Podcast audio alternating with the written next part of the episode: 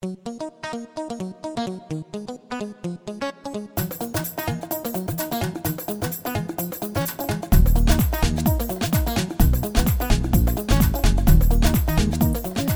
back to the iFloat Radio Podcast. I'm sitting here with Mike Godette and Neil Suto. Did I pronounce your names correctly? You did. Yep. This is David. Once again, as usual, I'm here, and we are at iFloat here in Westport, and we're going to do a podcast tonight. I wanted to give a shout out to the mentalartsnetwork.com, which is a network that we are a part of, and Mental Arts offers really awesome classes on programming and metaprogramming, helping people to learn about communication, how to enhance their communication with people, and we offer a bunch of classes. We also offer classes on teaching people how to become trained float facilitators and how to to actually be there as a facilitator for people when they have questions about their experiences and helping people navigate their experiences. So you can check out mentalartsnetwork.com to learn more about that. Now we're going to get started. So to start off, I often ask people how you ended up at iFloat because before we were just making all these jokes about cool iFloat t-shirts and stuff. So, so you guys have gotten to the point where you're now making iFloat jokes, whereas several months back, like you, you would not have been able to make such cool jokes about or laugh at iFloat t-shirts and things like that. So We're how on, the how on earth yeah how on earth did you did you get to that point? How did you get here? Well, yeah, it definitely feels a lot more comfortable now. It definitely, it's more of a normal thing than I thought it ever would be. But uh, I just found out about it from Vice, from the Hamilton's Cornucopia, Pharmacopoeia rather. Um, I watched a couple of his videos, and then it led on the YouTube uh, suggested videos page, and then uh, I just kind of watched their three part series there, and it was really good. So. What was it about it, or that that got you to actually come here though? What what's what was it that that it sparked in you? Um, I think it was just uh, throughout the day I would just kind of think of it, and uh, I was thinking about getting more into meditation because I really didn't meditate at all before I started coming here. Um, and then I would just at one point I just Googled it and I found out that there was a place in Westport, only like forty five minutes away. So I said, why not? And just kind of started. Now you came before Mike did, right? Mm-hmm. So you told Mike about it. Yeah. Yeah, I found out about it through him. Yeah, I was And- very excited about it, and I had to I had to tell my friends, you know. All right. So what was it that was exciting about it for you? It was just uh, it was a feeling that I've never had before, and uh, you know I, I'm kind of prone to uh, not so much mental stress, but I'm always tense. So it was nice to finally get a break. Like my shoulders finally relaxed. You know I could take a breath and just sigh and let it all out. And that was only really after the float that I noticed that it was just a really interesting feeling. Something I can't really even explain, but uh, it was definitely I figured to, to tell as many people as possible. You know.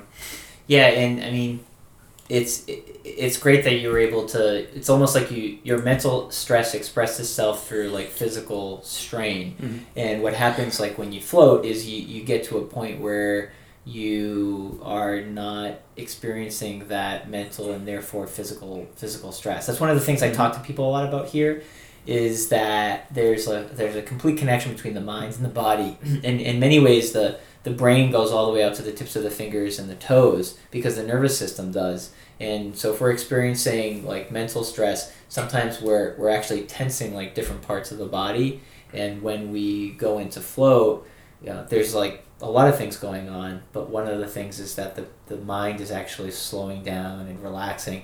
And all of a sudden, other parts of the body relax as well, which, which is really great. So to, to actually see that uh, probably was pretty cool for you because it may have been the first time in a while that that had taken place, like that you were actually able to like relax your body. Mm-hmm. And it was, it's almost like you're, I don't want to say being hypnotized by yourself, but it's almost subliminal. Like I didn't think to myself in there, oh, I'm going to relax now. It just sort of sort of happens, and it's I think it's part of the process of just, you know, channeling into that part of your brain for that long, like for an hour, and just letting it do its thing. Kind of that was really nice for me. That is a really good point. In fact, today I was talking to somebody about that because they were asking about meditation. There, there were two people here earlier today, and they're relatively new to coming here, and both of them were talking about, and they didn't know each other, but they were sitting in the back at the same time, and they were talking about how they don't like to meditate. It's very frustrating. And they said, This seems like it's like meditation. And I said, It is like meditation, but it's also different from meditation because in meditation, there's a particular practice of it. There's, there's a technique for slowing the mind, and there's a little bit more structure and discipline to it. And that's really good. It's a wonderful thing. And I've practiced meditation at different points in my life, and it's been amazing. Floating is a little bit different because, as you know, when you go into float, there's no discipline, there's no structure. It's just like there's just nothing to hold on to. And I tell people it, and I think I often say this in my podcast, but it's like taking an elevator into the slower brainwave states in the mind. Mm-hmm. And we never know, like when the door opens at negative 20 or negative 40 or negative 60 or whatever, what's what we're going to experience. Like we, you're right, it, we, we don't, it is subliminal mm-hmm. because it's, it's other than conscious and what we're going to experience in there and what we're going to feel or experience when we come out or in the shower is always unique. I mean, I've floated hundreds of times and every time I come out, I'm slightly surprised. Hmm. Not in the dramatic sense, but it's just like, oh. And I can't always explain what it is, but so. So now you translated that enthusiasm over to Mike somehow. Somehow. Yeah, well, he told me about it, and I had been meditating for a little while, and um, it just sounded really cool. So I just tried it out, and I was, I was kind of nervous at first because I didn't know like, oh, you're in the dark for you know an hour. It could be scary, but it really wasn't scary at all once I got into it, and you know, it was. I was really amazed at how relaxed I felt, how cleansed my mind felt afterwards, and I don't know it was kind of like that first feeling. It was definitely the best one I've had so far, and it's kind of always like a chase to get that again. You know, as cliche as that sounds, but. So what was that first one like? Can you explain it? It, it was weird because I had you know had a lot of stress in my life, and I definitely have a bad habit of getting more worked up over certain things than I should, and it kind of helped me take a lot of those things and put them into perspective and realize like you know it's not the end of the world. Everything can always be worse, and it's kind of even if there were like problems in my life or certain things I was facing, it kind of, in a way, just made me make peace with it and realize that like everything is going to be okay. You know what I mean? There's there's always kind of light at the end of the tunnel, that type of thing.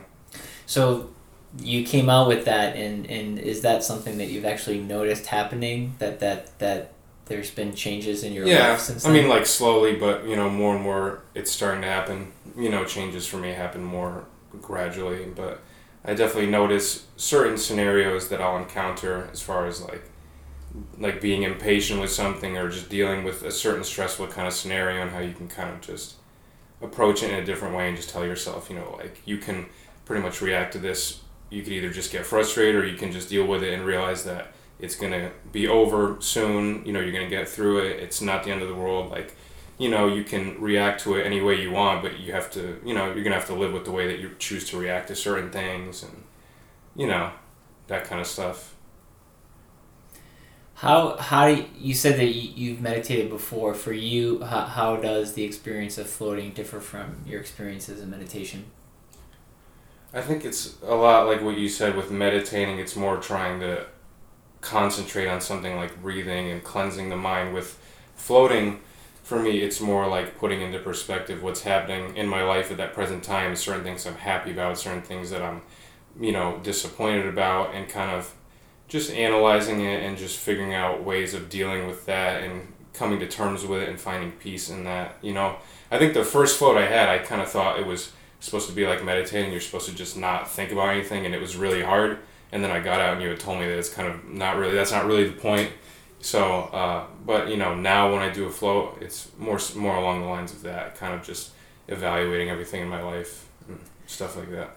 Today, I was writing about my float session, and it, amazed me, especially when I reflected on it after, as I was writing about it, because I sometimes go into an active imagination state, and I, I play these scenarios out, and I, it's like having a conversation with myself or different facets of myself. And I was sitting there and, and I, I had this scene in my mind and I was on this mountaintop and and I'm just kind of like reflecting and all of a sudden or actually I started I started in this this wooded area and then this this figure in my imagination that I like to chat with, which is again just a facet of myself, said, Well why don't you just let go and, and, and let the scene be what it has to be. And so all of a sudden we're like on this mountaintop, and I'm like, okay, this is cool. Now we can have our chat and hmm. reflect or whatever.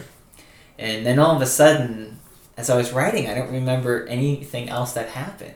but I, I mean, I remember, and increasingly what's been happening for me is it's like I'm in this space between my thoughts. Mhm. And, and it reminds me of the scene in Interstellar. Did you guys see Interstellar? Yeah, it was great. Yeah, you definitely see Interstellar. And there's this point where the where the Matthew McConaughey character is behind the library and, and he's like in between time and space. He's like in between it and he's able to like move.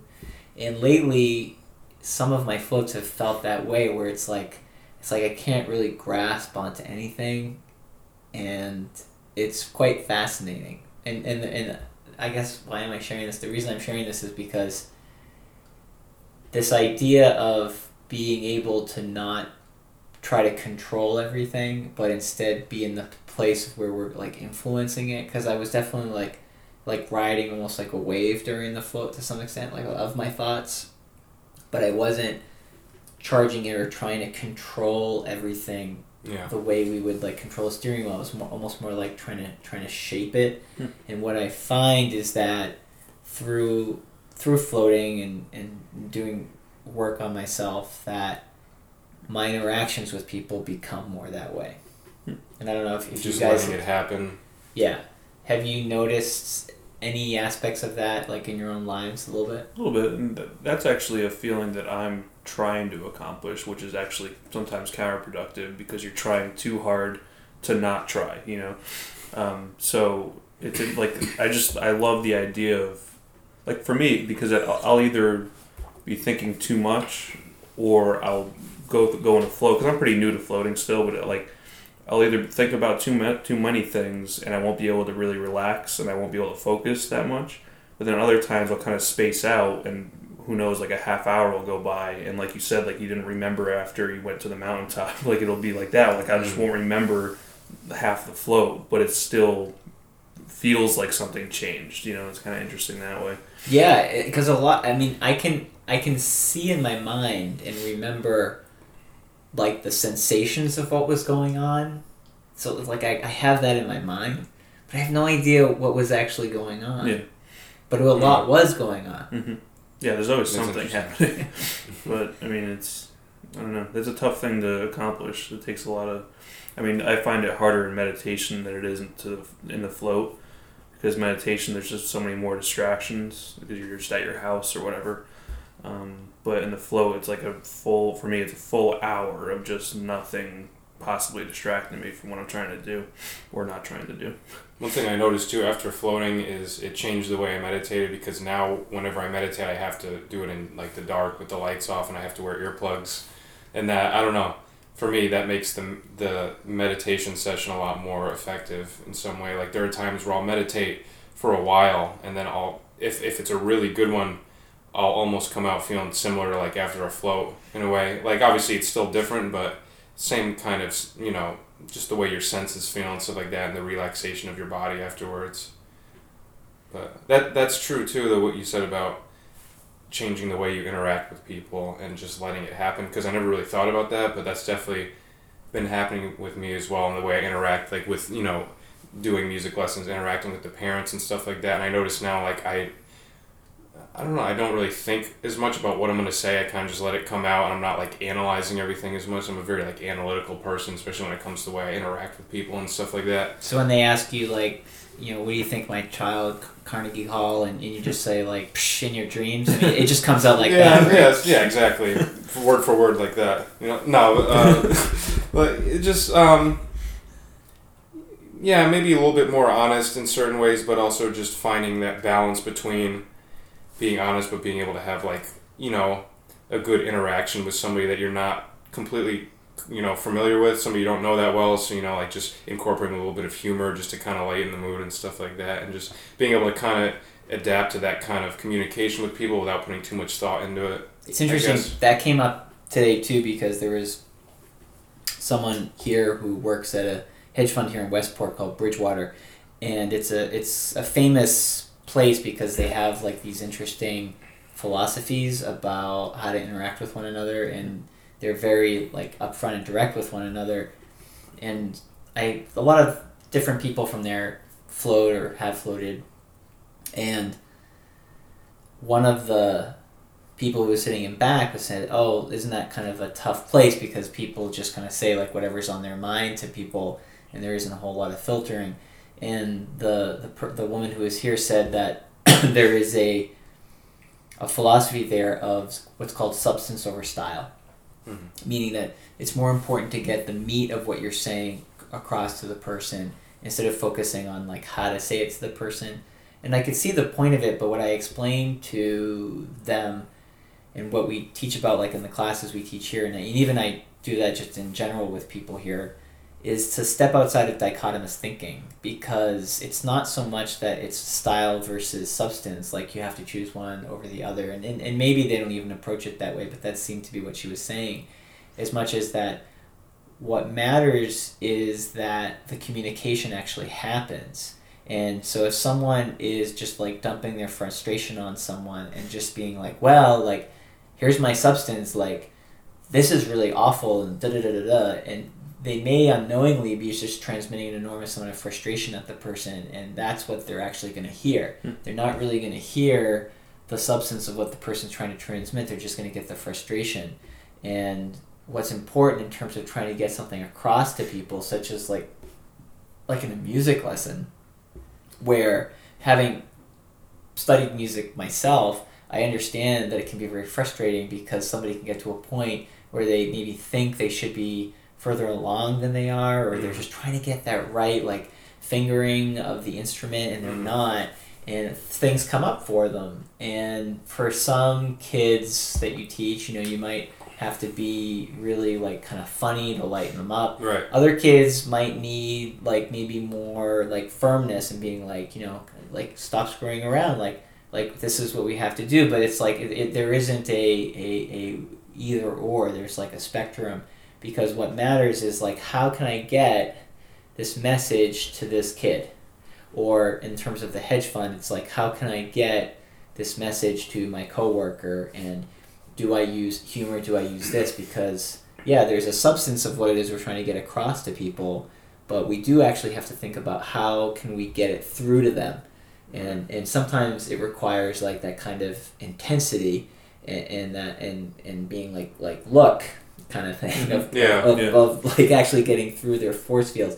Hmm. And other times it can be more of a like a different approach you know but i thought that that was interesting. And and so you're saying i think that it seems like you're able to maybe circumnavigate your means of communication more effectively is that Yeah, I think a lot of it is I'm not as worried about what I'm saying coming across in a wrong way. I think I've found more effective ways of commu- being able to communicate certain things without worrying about like, oh, okay, are they gonna take this the wrong way? Are they gonna, you know, interpret it in a different way than I'm intending to?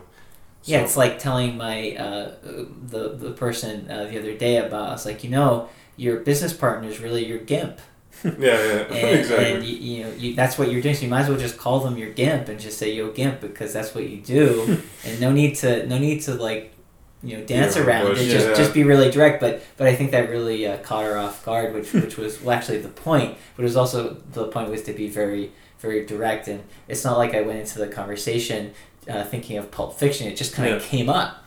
Yeah. you didn't plan that out all day.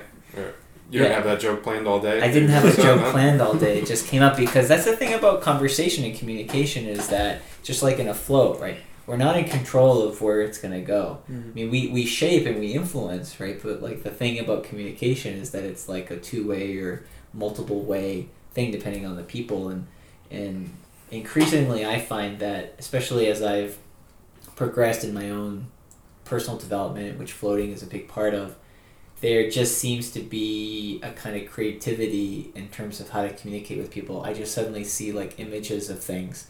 And some people like you know yourselves might be less visual, maybe more musical, maybe more I don't, I don't know what people are different, but but that definitely helps. Like floating helps me unlock like more of that.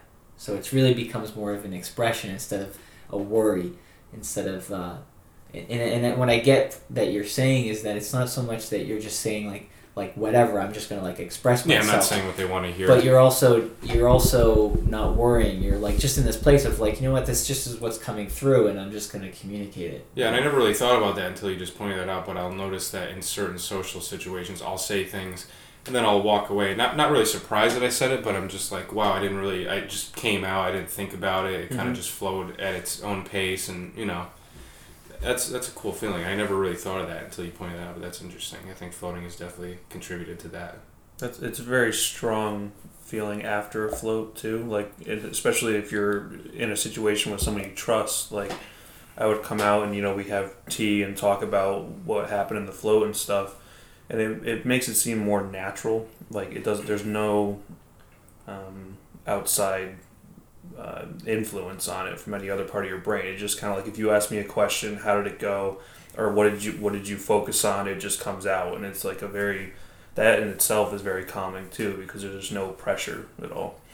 Talk a little bit more about that, like in terms of like, do you find that valuable? Do you think that's an important part of the Yeah, experience? and, and you um, you know, normally I might say that that makes you feel vulnerable, but in the in the right setting, that's a good thing to have. Like you want to actually just say it. You know, you don't have to think, is this weird? Is this um, something that no one else knows that's going on or something? You know, it just kind of happens. Um, I don't know. I can't think of a good example, but it's just nice to take a break from you know maybe like a, an interaction at work might be completely different like if you're get, having coffee or something and talking to someone at work it's going to be totally different than when you're just floated you know Yeah. um, you know there's so many so many other things that you're thinking about at that time um, but I think even though even though it happens just after a float I think it kind of carries on and sticks Yeah. with you a little bit because you realize how nice it could be you know to be like that the what you're saying also brings up this point of how when we express ourselves and communicate about something all of a sudden that thing becomes real it goes from being just something that we're thinking about to having it affirmed by somebody else and all of a sudden there's this there's this anchoring of the experience that takes place and all of a sudden it's like yeah i, I didn't realize that or talking about like an idea that came up and then all of a sudden that idea becomes real because this other person is like seeing it because it's been brought Mhm. out and then sometimes the other person can also say oh that's interesting and, and there's this other way of looking at that idea too and all of a sudden there's this kind of like whoa like looking at it in a completely different Mhm. way. Just like you know as we're talking about these ideas including for myself it's like sometimes when i say something to another person the act of saying it to another person in in the moment as i'm saying it i'm all of a sudden looking at it in like many different ways. And it and there's been a topic that has been discussed in this class that I teach called Program Theory and Application. It's out of John Lilly's work, and it's this ten week webinar class that I do. And we I finished the this ten week course last week, and one of the topics we were talking about was this idea of of quantum theory and, and the experiment where they they shot the the electrons and they saw particle formations and then they observed the electrons after they shot them out with with a mechanical device but there was a way that they were able to observe what was happening with the electrons before they actually passed through the slits Mhm. and, and, and, and hit the other the wall and you guys you, i may be telling you something you already know but the act of observing the electron made it change from being particle to being wave-like Hmm. And i thought that that was really interesting because what i find when i experience and even both in the floating stuff that i do and the classes we do is that the act of actually communicating almost turns our thoughts from being very concrete to being more wave-like so like Mhm. even the act of like sharing an idea with another person makes it be like turns it from like a bead or a marble into this wave-like pattern which all of a sudden allows us to kind of circumnavigate those ideas Yeah, that's Yeah, 'cause interesting. there's only going to be one outcome.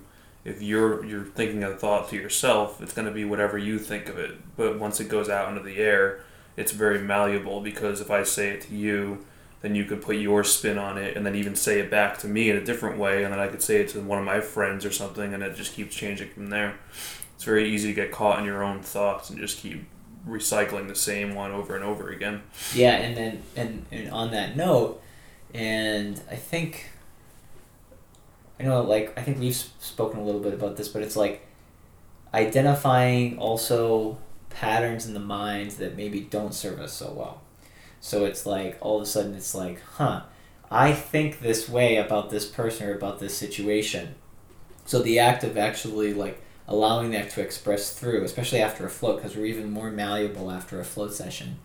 The idea of like letting that out to check to see if it's actually real, all of a sudden also turns maybe a, maybe a less than advantageous thought pattern from being like the marble to being wave like, because all of a sudden then that can change. Mm-hmm. I don't know if you guys have, have you noticed that as well? Um, it's kind of tough to think of it on the spot, but I'm sure there's something like, um, I mean, I've only had again, I've only had you know a handful of sessions, so I'm, I'm sure the more I talk about them, the more they would start to come up. You know. What are you talking? You're talking about thoughts changing as a result of a float, like Yeah. a negative thought pattern or something like Yeah. that.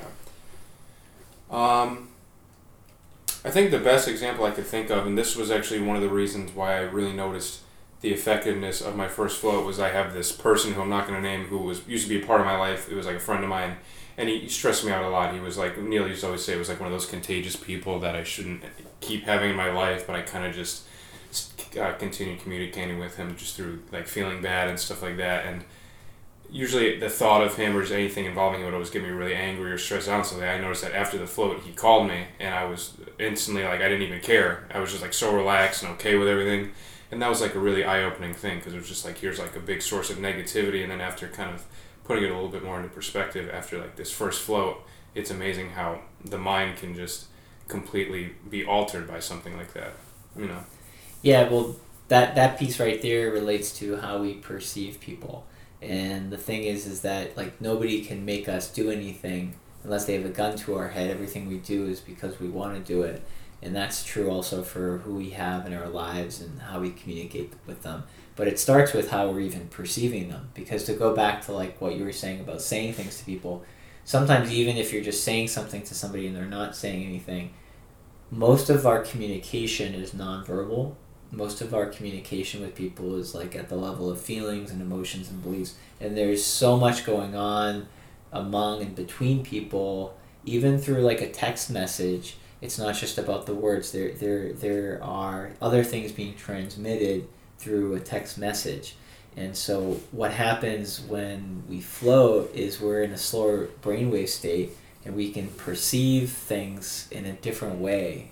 Sometimes it's hard to mark it to, to actually mark like what that is but but we actually do start to loosen our mind so that we can we can actually look at a person maybe from a slightly different angle than we ever had before and that's pretty beneficial you know when it comes to interpersonal relationships both in our personal lives and in our professional work lives and you know everything in between Well, it's amazing too when you talk about how most of the communication we do is nonverbal and stuff like that. Because there's this documentary called I Am. You ever seen that? It's on Netflix. i haven't seen it But they have this experiment with this uh, this heart doctor, and I don't know exactly how the experiment works, but they do this thing where they, they show you how just your thoughts, just specifically your thoughts, can influence another living matter. And they take yogurt and they plug these electrodes to this yogurt, and then it's attached to some sort of mechanical device, and you see this little lever. And they tell the guy like, all right, think of something that produces stress for you. And he's and he's a uh, he's a film director, so he thinks about his agent, and instantly you see the waves just increase, being affecting the yogurt. I don't know exactly, like I said, I don't know exactly how it works, but just because of him thinking about something like that, you just see how much it affects another living system, and that's pretty, that's pretty interesting. And then they show with the opposite, he thinks of something that makes him happy or love, and it's you know the opposite effect, and you know that's I've seen that too. With um, they take people and they put them in front of a heart rate monitor, and they say, "Okay, now I want you to slow your heart rate down," and they just concentrate a lot on slowing it down, and for whatever reason, they could see it actually going ten beats per minute slower, you know, or however many beats slower. i'll have to check that out Yeah. So now, when it comes to uh, personal relationships, like uh, you know I met your girlfriend. How do you think that coming here enhances your your relationship?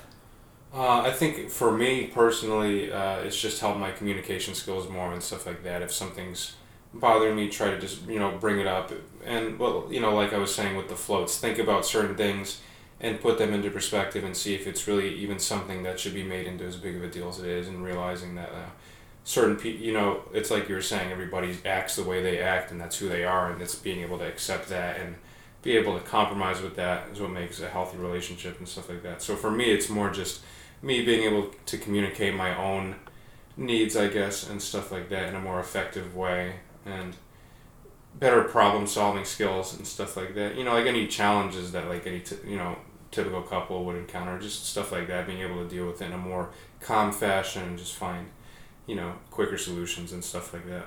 Well, what's cool too is that you, you brought her here, and she she also finds it really helpful, which is Yeah. wonderful. Yeah, yeah, that was really exciting. After her first float, she loved it. She was like right after float, she was like, "Yeah, I got to get a membership." Which is cool because then you also have this shared experience, like you're you are sharing, even though you're not in the float tanks together.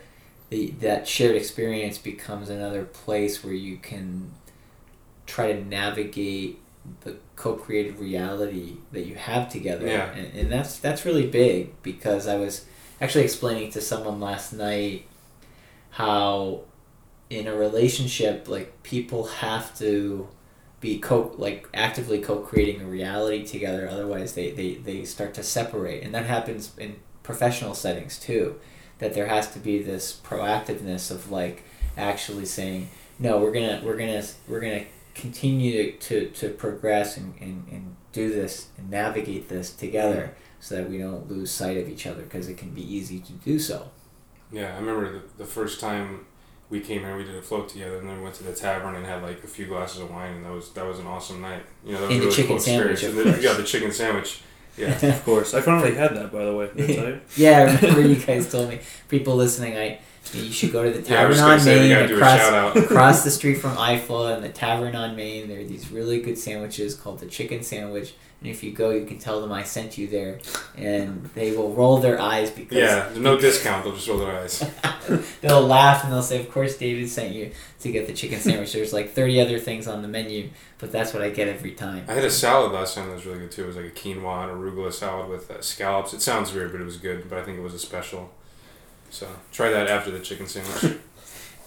but yeah, and, and to have to have that shared experience is, is really fantastic because for yourself and for her to be doing things where you're able to get into a non-stress state is huge. And, and people really sometimes don't really understand the extent to which they're they're tense and they're stressed.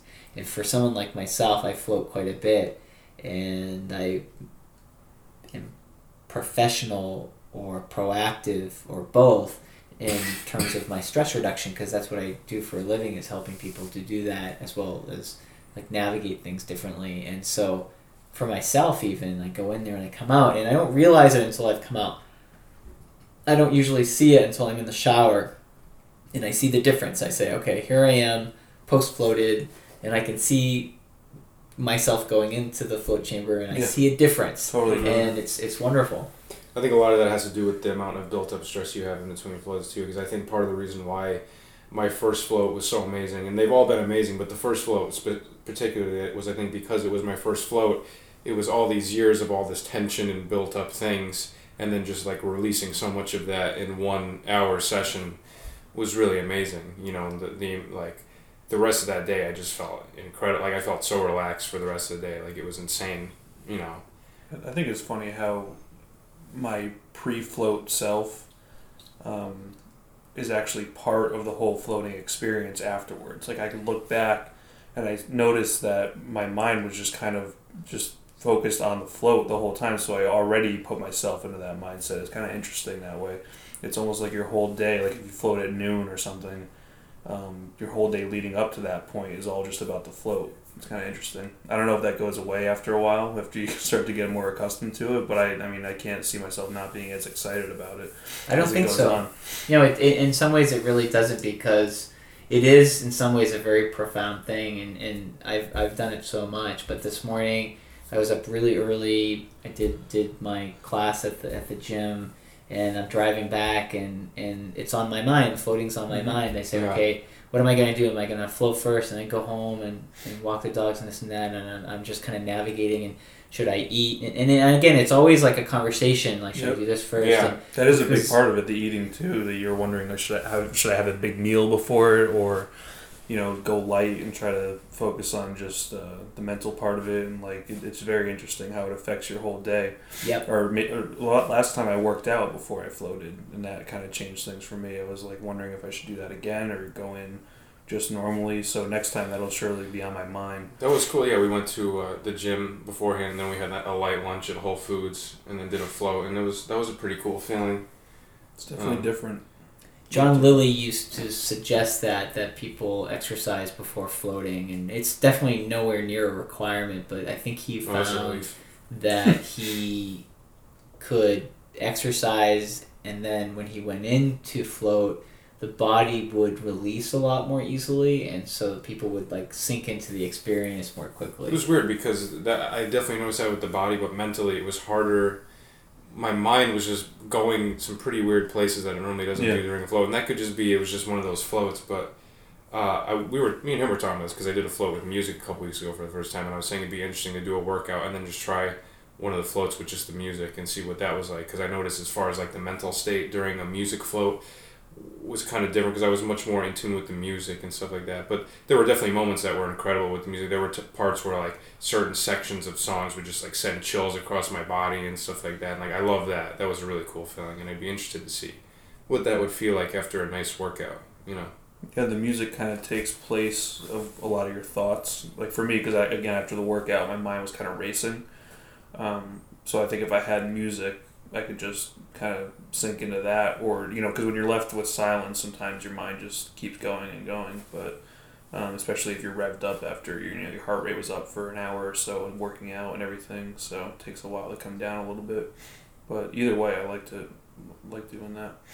And I'm curious when you said before about the your mind went to some weird places. What what was one of those places that was weird for you? Um, not weird as in the sense that like I was thinking anything bad. It was just like very random and scattered things that I wouldn't typically think about in a. Like, usually, like for me, a typical float has a very specific kind of um, routine. Like I'll start to I get in there and I just kind of get situated and stuff, and then once I get going, maybe for like ten or twenty minutes, I'll just think about like what's going on in my life, and then usually the midpoint is kind of where I start to feel those emotions and either feel the happiness or the stress or the sadness or whatever pertains to what's going on in my life at that time. Then usually the la- the the uh, last twenty minutes is kind of all right. Everything's fine. Like I came to terms with it. I made sense of it all. Like like I said earlier, there's light at the end of the tunnel and stuff like that. And this float was more just laying there and just kind of like thinking about different parts of the day that really were like really insignificant and didn't really like really nothing that pertained to my mental state at that time at all just very random like i'm trying to think of an example like Sounds Like- a lot like my mind all the time.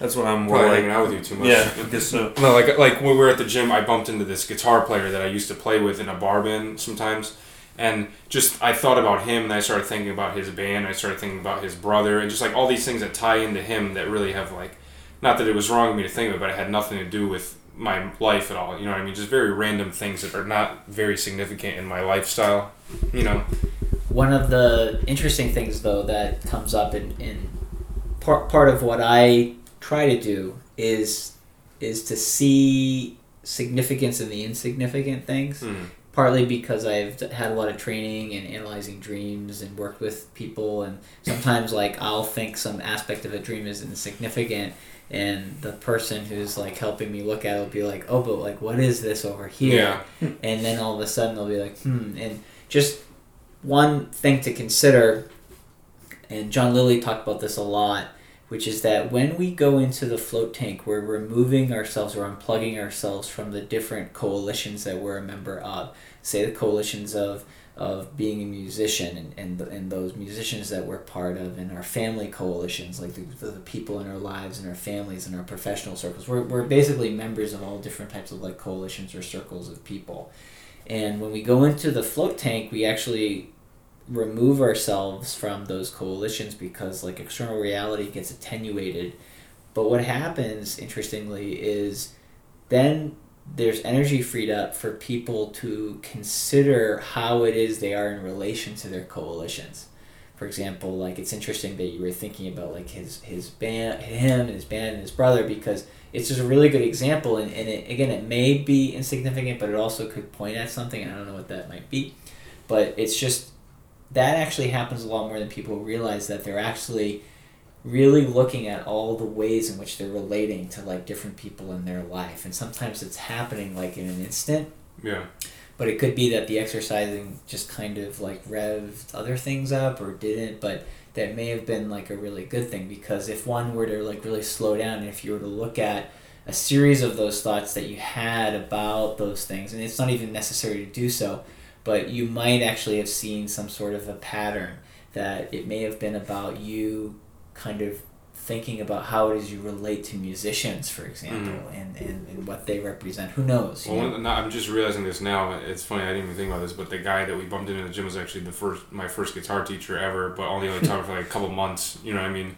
So like I, that is kind of a significant thing in my life, I guess. But I, I mean, I'm definitely a firm believer though in the fact that every action that you do or someone does to you affects your life and some like has more of an impact than we think it does, even if it's very mundane. I think that you know every action that happens to us shapes who we are today. So like if something didn't, if one little thing didn't happen, you're not who you are today. In some little regard, you know, I think everything has some sort of effect on you. Yeah, it, I mean, it's interesting. I mean, that's true. And, and somebody listening to this might be like, oh, these guys are so analytical, this guy's so analytical. And it's like, not really. It's more just like softening the mind to, mm-hmm. to consider the ways in which things are affecting us and how we're affecting things. And, and not in this like very very intellectual kind of analytical sense as much as like really like even at an emotional level you know, one's first guitar teacher that there's that's a very strong bond there's a lot of emotion there it's it's it is a pillar in the foundation of a musician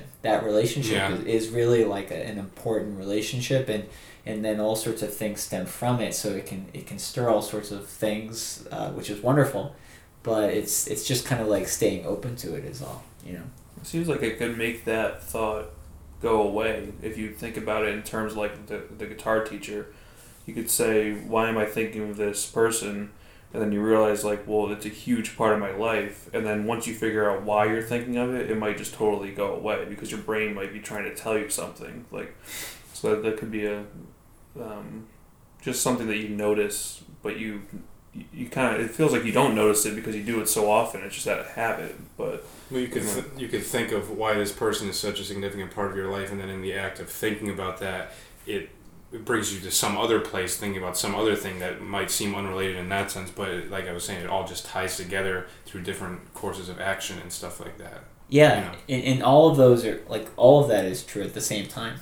Yeah, and, it's crazy. And yeah, it's all it's all it's all true at the same time, and it's just like looking at the different sides of everything, and, and by looking at the different sides of it, then we see more closely what it is. And the other way of looking at it is like like to reflect on like how am I a guitar teacher and and why is this person coming after me am I am I embodying what that person was to me or am I not and am I embodying the parts that work well or the parts that don't work well yeah. I remember once the mentor of mine actually taught me a lot about dream analysis out in California and I had written him a letter. I think back when we used to write letters. This was a long time ago, and I, I think it was a letter, and I was saying how I had had a dream about him, and his response to my letter was, you know, which me was in the dream? Was oh. it this me or this me or this me or this me? Was it the the psychotherapist, the Jungian analyst, the, sh- the, the shamanic practitioner, the gay rights activist. He's like, which one was it? And, It's a typical and- response you get. yeah, it's a typical, and, and it's also a very accurate response because then I have to sink into it a little bit deeper and say, you know, I think it was this part of you, which is really just representing a part of me. Yeah, I was gonna say which part of you was seeing that part of him. Yeah. it gets kind of convoluted, but It gets convoluted, but and then it doesn't because it starts to get clarified, Yeah. and and that goes back to this idea of softening the mind and not saying that it has to be this or this as much as Carl Jung used to say that it's really good to turn dreams over in different ways, like Hmm. turn it this way, turn it just like like how you knead bread, you you knead it this way, and you need it that way, and that makes the bread better. But it's that's really what I encourage people to do, like with their floats, and I think like yeah, talking about coming out of your first float and saying, okay, I was really supposed to do this, and part of my job is to say, well, actually, not so much, and, and I would explain that differently to each person. Going back to the communication, it's like, you know, what is this? What what, what will help this person see it? But the more I can unload tho- those rules on on somebody, if I can kind of help them let go of the rules and just allow themselves to explore and reflect, and then then use that in their lives somehow, uh, the more beneficial people's experiences are, are here. I think. it must be so interesting for you to be in contact with so many people who have floated, because that must affect your floats somehow, right? You I'm must dying to learn meet more some people that things, flow. like- I yeah. didn't know like two. yeah, you have to come to our come to our events and stuff or Yeah. something like that. But the yeah, and that's that's a really good point because there was a woman at talking to me earlier today who was saying that I'm just checking that she, she had read one of the articles in the Mental Arts newsletter that we put out with other float centers, and she was talking about how a lot a lot of float centers don't last beyond like the three or five year mark, and she said, "Why is that?" And I said, "Part of it is burnout because." there's a lot of transference that happens in a float center. So if I'm sitting here in a float center and I'm facilitating like 16 people in a day or more or whatever, I'm around all these people, then that's being transmitted to me and part of my job is to communicate with people so that like disadvantageous things that people are transmitted get unloaded not only in them but also in me because Mhm. if it's going on for them in the moment that means it's going into my mind as well Right. and one of the classic examples would be like people walking in and talking about like claustrophobia or I'm afraid or this and that. And if they're saying that to me or transmitting it to me, then they're transmitting it into my mind. And part of my job is to say, well, actually, you know, and, and help them look at it in different ways so it, they, it unloads in their mind and unloads in my mind. And it unloads in the in, in the space between us. Mhm. and so it is important to to just be able to communicate with people in that way because it makes sure that my mind stays pretty clear. But every interaction i have with somebody i walk away from it a different person and and that's a wonderful thing. So i talked about the kind of the parts to be aware of but the other piece is that each person that i speak with even this conversation right here like i'm not the same person that i was when i walked into it Mhm. and that's an amazing gift and i'm really thankful for it You seem like a changed man. yeah well every time i hang out with you guys i think it's the coconut water maybe Yeah, that's where we Oh, brought good in, it. in neil's hat We, we spiked it. yeah in, Put a little in, in in, mike's socks it's the Yeah. socks the hat and the coconut Yeah, too water. bad this isn't a video podcast. So we get the full effect. Yeah uh, mike was saying how i always comment on his cool socks and it's a little stressful coming here because i i'm always he, he has to he has to represent like cool socks when he comes That's why I do the float. That's he actually comes to show off his cool socks. Yeah, and then float to get rid of the stress. yeah. um, all right. Well, do you guys have anything else that you'd like to share to anybody about anything before we Um, close out? I mean, if you're listening to this and you've never floated, which uh, I'm sure you have, but if you haven't, definitely try it because it's an awesome experience, and I think you uh, you find some really beneficial. Uh, it'd be very beneficial to your life, as it has been to ours. Yeah, there's, there definitely seems like people have a lot of reasons to not do it, and you know when I tell people about it, they kind of give me you know raise an eyebrow. But I mean, if I'll do it, I mean, I'm, I'm not into you know very adventurous stuff, but I, I He's should a be an boring example. Yeah, I mean, let's listen to me. Yeah, look at him. But uh, yeah, well, I mean, once I did it, I mean, it didn't really take me long from when I first heard about it. It was just such a strong pull towards it that I just went for, it, and it was a I thought it was a good decision. Yeah, just try a float and then go over to the tavern, have a beer and a chicken sandwich, and Yeah. have a nice night ahead of you. You'll be a new person. Yeah. 2.0 version 2.0 all right everybody well thank you for listening to this podcast. Before we go please go to the iTunes site for iFloat radio and write a review for our podcast to help people learn about iFloat radio. Each podcast gives people a different perspective on floating which is wonderful. And you can subscribe to that and we'll see you at the next podcast. Take care